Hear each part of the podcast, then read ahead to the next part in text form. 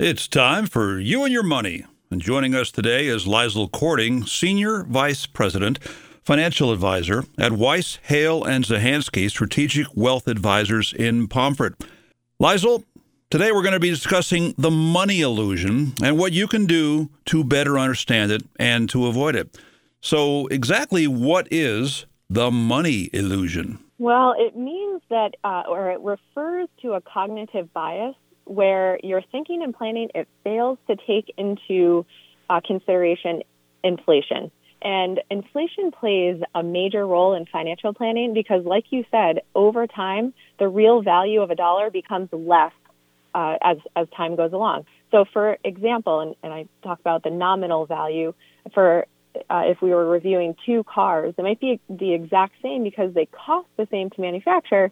But if one car becomes highly collectible, the real value of that car will be much higher than the other. And the same is true for your money. If you get a, a 5% raise at work, for example, but inflation is at 7%, you actually have a net loss in terms of the real value of your income.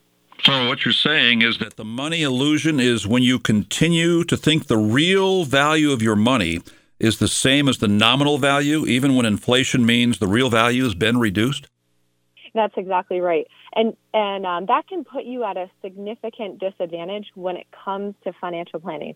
If you think to yourself, "Oh, I need a million dollars to retire comfortably in, in today's real terms," you know, what does that actually equate to in 10, 20, or 30 years when you're really ready to retire?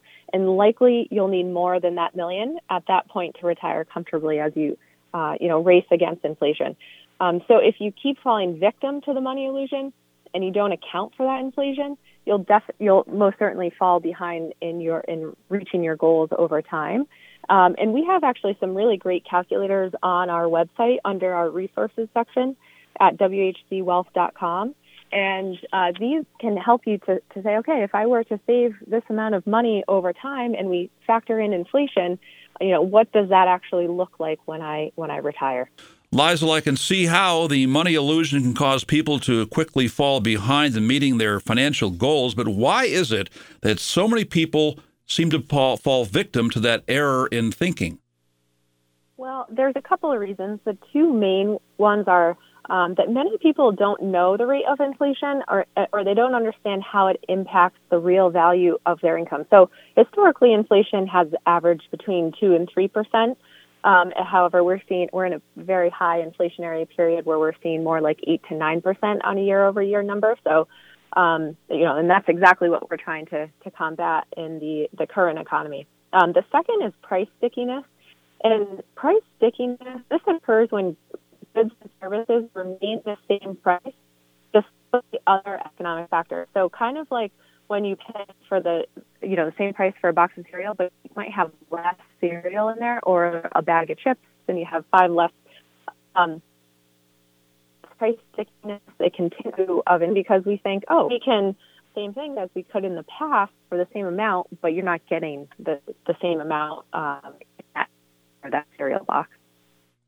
Never heard of the term price stickiness before. Can you give a little bit more information about that? Well, it's when uh, prices they remain as so. For example, in that box of cereal example, you would think that if you're getting less cereal, that the price of that box of cereal should be less.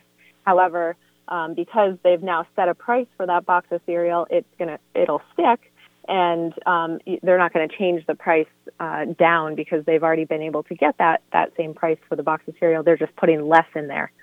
So, so what can we do to try to avoid the effects of the quote money illusion unquote? Well, building out, and we've talked about this before, a solid financial strategy and financial plan, and understanding uh, both, you know, the current economy. That'll help you understand how much money you'll actually need for both short and long-term goals. And um, in the short term, one way to do this is to understand how inflation works and the current rate of inflation. This will under- help you understand how much you have to make to keep up with that buying power. And then on the longer term goals, um, you know, infl- as I had mentioned, historically inflation averages between two and three percent, uh, roughly. So that's factored into those longer term goals, and you you know you may not need as much for the longer term goals because you have have some time to, to make a return on those uh, dollars that you're putting away for that longer term goal. Given the state of the market right now, with the combination of the inflation and the Fed and the interest rates and so forth, are there particular sectors of the investment world that you would kind of point people towards? I know you can't tell them what to do, but to advise them. It's what you are. You're an advisor. But I'm wondering if, if things would be different now in what people should invest in versus what they were, I don't know, maybe 10 years ago. Mm-hmm.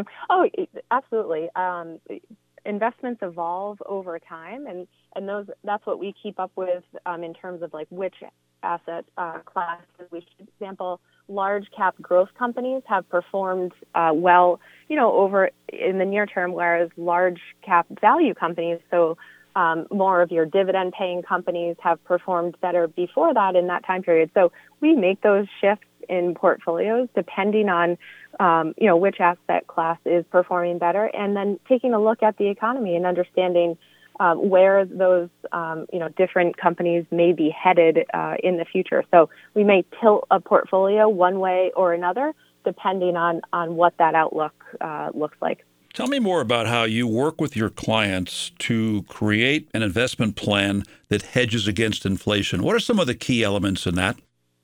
Well, so it really has to do with building their financial plan first and understanding how much, uh, both on the short term goals and longer term goals, like retirement, that they plan to spend in today's dollars.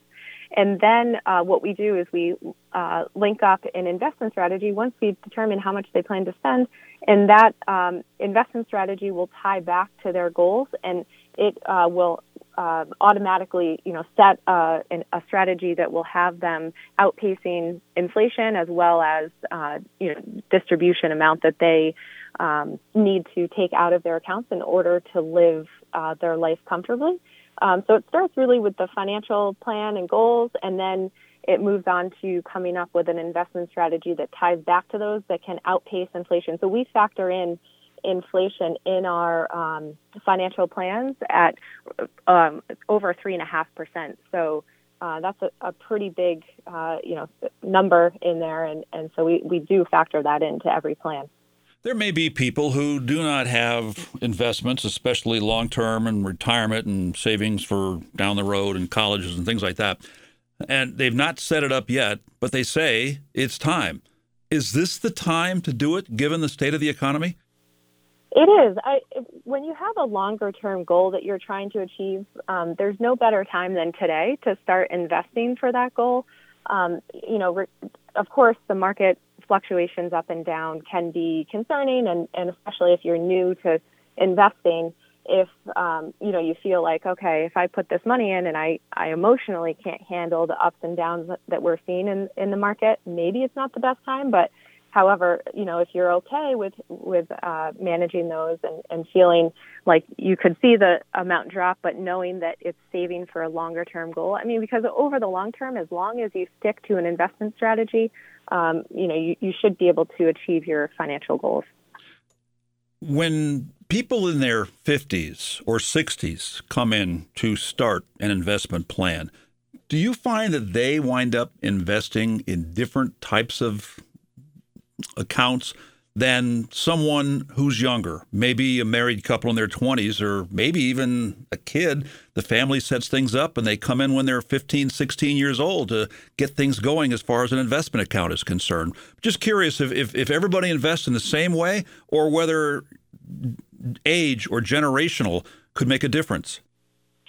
You're exactly right. The age and uh, generation, it, it does have a, um, you know, a difference in how much uh, risk they're re- typically willing to take on, which means so somebody in their um, early 20s is probably more invested in stocks, whereas somebody who's approaching retirement has, you know, uh, maybe half their portfolio or a little more than half of their investments in stocks. And um, so, but again, it's about assessing the risk tolerance of that particular client. I had mentioned, you know, somebody that's looking to invest now and, and maybe they're not able to handle the ups and downs. You just have to make sure that they feel comfortable with their investment strategy so they can stay in it because that's that'll really be the key to their success is staying within that investment strategy because again, we've already factored in to their financial plan how much they plan to spend and we've inflated that number as well. Liza, you got fan mail this morning, and one of my listeners emailed and says, I really enjoy these monthly talks about investments and long term planning with Weiss, Hale, and Zahansky. It makes me feel like I can control my destiny. Many folks have different pots of post retirement income. For example, Social Security, which can be pushed off to age 70, which increases the monthly check. Two, pre tax IRAs and 401ks. And three, after tax Roth IRAs and Roth 401ks. Can Liesl talk about which pot should be tapped first? Well, you know, it all depends on that person person specific, um, you know, strategy. Uh, of course, any individual that um, you know their plan is will be specific to them. So, without knowing the full picture, um, it would all depend on on uh, you know what their. It sounds like they've got some retirement accounts and some fixed income through Social Security. Um, but you know, depending on on what their overall goals, how much they plan to spend, um, you know, it, it would be a a chance to to review that and um, determine which would be the most tax efficient to take from and does it make sense to hold off on filing for Social Security? Um, so, you know, without knowing the, the full picture, um, it, it, would be tough to, to say which one would be best. Um, but absolutely, uh, you know, if you'd like to give us a call, we can absolutely help you out. It almost sounds, Liza, like what you're saying is that of those three options that the emailer suggested, that for each person, the answer might be different. That's exactly right, and it really has to do with what their goals are, and um, and and then you know what other sources of income they may have. Maybe they have a high balance in a savings account that they could draw from. Um, so it, it really all depends.